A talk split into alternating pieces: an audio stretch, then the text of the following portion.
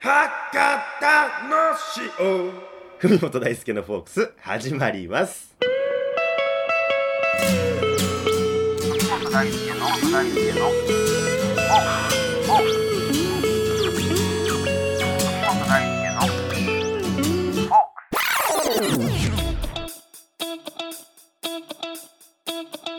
どうもよろしくお願いします。私神戸発平成のフォークシンガー文本大輔です、えー今回で第17回目の放送ということでしてほんまね最近雨ばっかで気がめいりますけども皆様いかがお過ごしでございましょうかということでしてあの今週の冒頭の言葉なんですけども あの話題的には少し前になるんですけども、えーこちら産経新聞の記事より少し読みたいなと思うんですけども、えー男性が博多の塩と力強く叫ぶテレビ CM で知られる博多の塩業がツイッター限定でサウンドロゴの2代目声優を募集したところ2500件を上回る応募が寄せられ同社の公式ツイッターのフォロワーは募集開始時から約1ヶ月で4倍以上に急激に増加した。えー多くの若者とツイッターでつながることができ情報発信できると分かったと同社の担当者は手応えを感じているとのことでしてあの6月30日までこれね応募していたんですけども、まあ、僕が知っている人もツイッターで投稿してる人いましたね、まあ、僕はと言いますと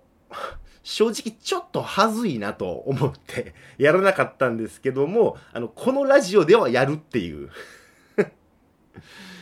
まあ、そしてこの博多の塩と言いますと、まあ、僕ちょっと思い出がありましてというか、この博多の塩というと、僕が真っ先に思い出す人がいるんですけども、あの、それが、カモン達夫さんなんですよ。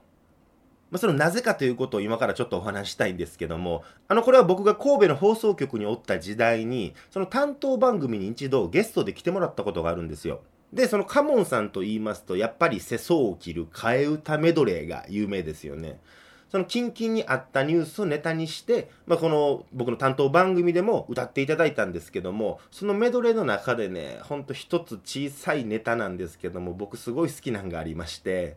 まあ、ちょっとここで皆さんにクイズと言いますか、今調べたところ、2016年の11月の出来事で、えー九州にある、ね、とある大都市の繁華街の駅前で、ね、事故起こりましたよね。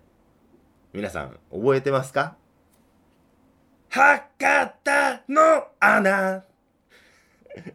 博多の穴。ねありましたよね。もうこれ僕大好きでねその博多の塩と聞くとカモン達夫さん思い出すんですよね。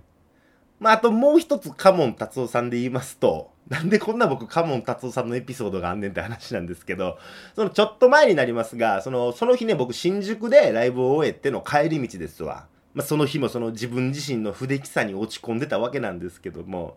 まあね、そのコンビニで酒でも買うかと、そのあんま新宿の駅前ってコンビニないんで、少し離れた東口商店街まで、まあ、歩いてきたわけなんですよ。そしたらね、そこの、その東口商店街の街頭スピーカーから爆音で流れてるわけですよ。何がか。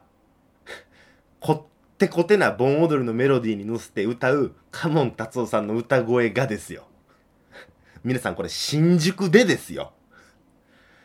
なんかね、その、一気に新宿の街にたこ焼きの匂いがしだしたと言いますか、まあ、その時の率直な僕の思いとしては、よっしゃ勝ったって、なんかその、勝った気分になったんですよね。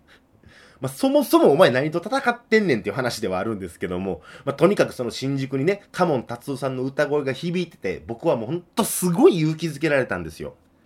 で、こちらも調べてみましたところ、2015年10月に新宿区、新宿警察署、東京青年会議所新宿区委員会などの共催で行われた客引き防止キャンペーン、新宿イメージアッププロジェクト2015の一環で作られたこの歌がね、ぼったくりいやいや温度という曲でして。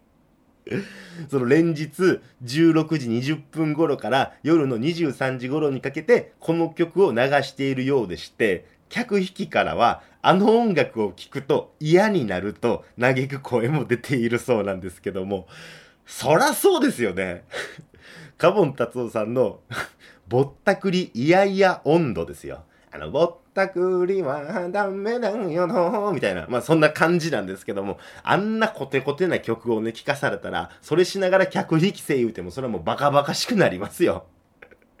ま僕もその時悩んでましたけども、ほんとすごいバカバカしくなってきて、カモン達夫さんのおかげで、こう前を向くことができたわけなんですよ。やっぱほんま音楽の力って偉大やなって改めて思うと同時に、あの僕も皆さんにね、笑いと、そして明日への活力を与えられるような、まあそんなミュージシャンになっていきたいなと強く思っているわけでして、まあでもそのコミックソングのシーンで言いますと、やっぱね、そのまだまだ上が詰まっているんですよ。うん。西の家門に東のなぎら、そして名古屋に坪井のりお。どうしようかな。あの、僕はもうこれからあの、九州か四国あたりで頑張っていこうかななんてことを思いながら、えー、文本大輔の FOLKS、今週もよろしくお願いします。ということで今日も弾き語りからお楽しみください。えー、僕が弾き語りで、まあ、この今の方向性に行くきっかけとなった、そんな曲です。どうぞ。美女と野獣という歌を、ワン、ツー、スリー、おい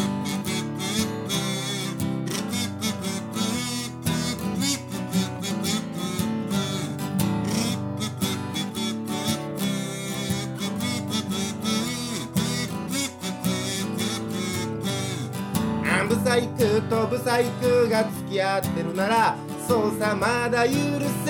さ。こんなもんだろう。だけどあんなやつとこんな美女が付き合ってたら羨ましすぎて腹立っちゃうよ。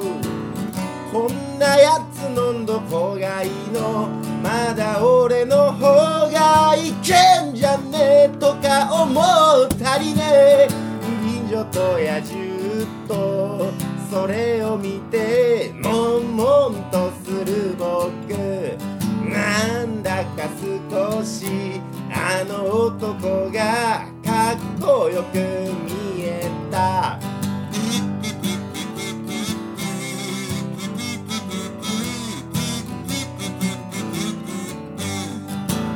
まあこんなこと言ってるうちの僕に素敵な出会いはないだろう。この野郎美女と野獣とそれを見て悶々とする僕。なんだか少しあの男がかっこよく見えた。美女と野獣とそれを見て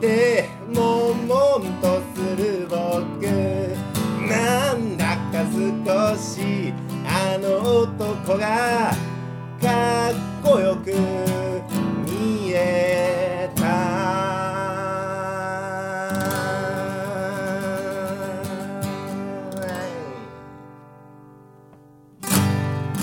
お聴きいただいたのは私文本大輔で「美女と野獣」でした。えー、この曲はですね、僕が高校1年生の時に作った曲でして、まあ、当時その三宮にありましたピーズというライブハウスに僕出入りしておったんですけども、まあ、当時の僕の曲と言いますと、まあ、本当まっすぐなというか、まあ、それで言うと今でもまっすぐには違いないんですけども、まあ、綺麗めな、うんまあ、ベタベタな、うん、陳腐な、かすみたい、どこまで自分のこと腐すねんって話ですけども、ね、まあ、そんな曲をまあ歌ってたわけなんですけども、まあ、そんな中でなんかこう自分でも思うところがあったんでしょうね。うん、そのバイト先で見た光景をそのまま歌詞にして、ほんとものの5分で書き上げたのがこの曲なわけなんですけど、で、まあ、こんな曲もたまにはええんやないということで一度、ほんと何の気なしにライブで披露したところ、まあ、これがまた受けましてね、そのピーズの店長の立花さんに、文本くんこっちの路線向いてるよと言われまして、まあその一言に僕も浮かれまして、まあそれが転機となり、今につながっておるわけなんですけども、まあ本当にその時そう言われんかったらどうなってたんだろうなとも思いながら、まあそんな曲ですね。うん。あ、そういや、思い出したわ。あの、その昔ね、その僕、ヤマハ主催の大会に出たことありまして、まあ、ヤマハと言いますと、ポップコーンとか、まあ、有名ですけども、まあ、そのヤマハ主催の大会というか、まあ、オーディションみたいなライブですかね。なんか優勝したら全国大会出れてないや、みたいなやつなんですけども、まあ、その終演後にね、その審査員の人からの総評が書かれた紙をもらうんですよ。